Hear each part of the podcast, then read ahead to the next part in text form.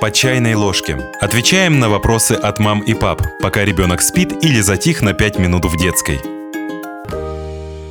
С какого возраста дети начинают играть и почему? Игра для ребенка – способ получения жизненного опыта. С помощью игры дети познают окружающий мир, выстраивают взаимоотношения друг с другом, усваивают новую информацию. Дети играют практически с самого рождения, через контакт со взрослыми, улыбку, взаимодействие с разными предметами, восприятием звуков, новых форм и текстур. Малыши с семи месяцев до года благодаря игре начинают понимать, что у разных действий бывают свои последствия. Например, если кинуть игрушку, она упадет. Тот опыт, который взрослому человеку давно знаком, ребенок получает впервые. Дети приблизительно с трех лет начинают проявлять интерес друг к другу. В момент игры они создают отдельный мир, часто примеряют на себя какие-то роли. Всем знакомые игры в семью, магазин, больницу, школу. Способ воспроизвести взрослые взаимоотношения, которые ребенок видит каждый день.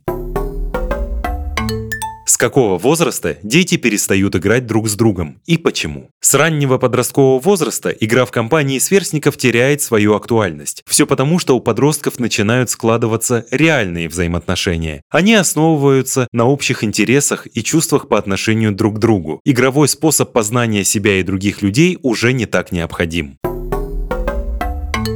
Игра для ребенка не пустая трата времени. Игра настолько важна для развития ребенка, что Верховная комиссия по правам человека Организации Объединенных Наций ООН признала ее правом каждого ребенка. Существует понятие свободной игры. Это когда ребенок буквально создает свою реальность. В ней есть особенные правила, роли и формы взаимодействия с предметами и другими людьми. У каждого они свои и меняются в зависимости от окружающей ситуации и настроения. Свободная игра – способ самопознания, проживание различных эмоций и событий, которые происходят в жизни ребенка. Она формирует творческое мышление, учит находить выход из ситуаций, развивает эмоциональный интеллект. В современном мире время на свободную игру у детей всех возрастов заметно сократилось. Родители и другие взрослые все чаще выбирают делать упор на академическое развитие и системные занятия, кружки, секции, уроки иностранных языков, курсы по подготовке к школе, репетиторов. Важно соблюдать баланс. Сокращение свободного времени может негативно сказаться на способности усваивать информацию. Дети, которые чаще играют, менее склонны к развитию тревоги, депрессии, появлению проблем со сном. В чем польза игр? Во-первых, формирование качеств личности, уверенности в себе, стабильной самооценки, независимости, навыков коммуникации, любознательности и стойкости в трудных ситуациях. Во-вторых, укрепление физического здоровья, развитие ловкости, выносливости, координации и баланса. И в-третьих, социализация.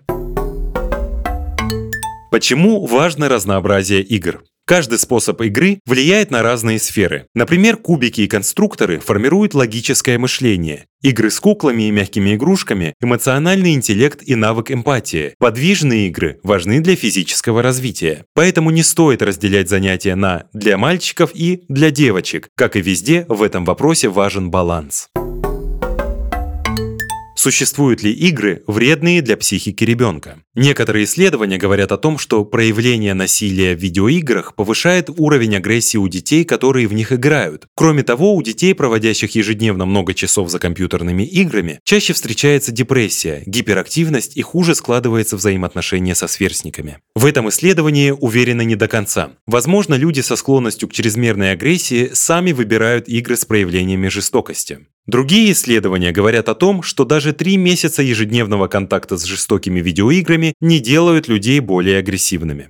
Компьютерные игры – всего лишь современный способ играть, который тоже может приносить пользу. Есть игры, в которых поощряется умение справляться со сложными эмоциями, злостью и гневом, способностью работать в команде и создавать что-то, развивать. Такой формат принесет ребенку только пользу.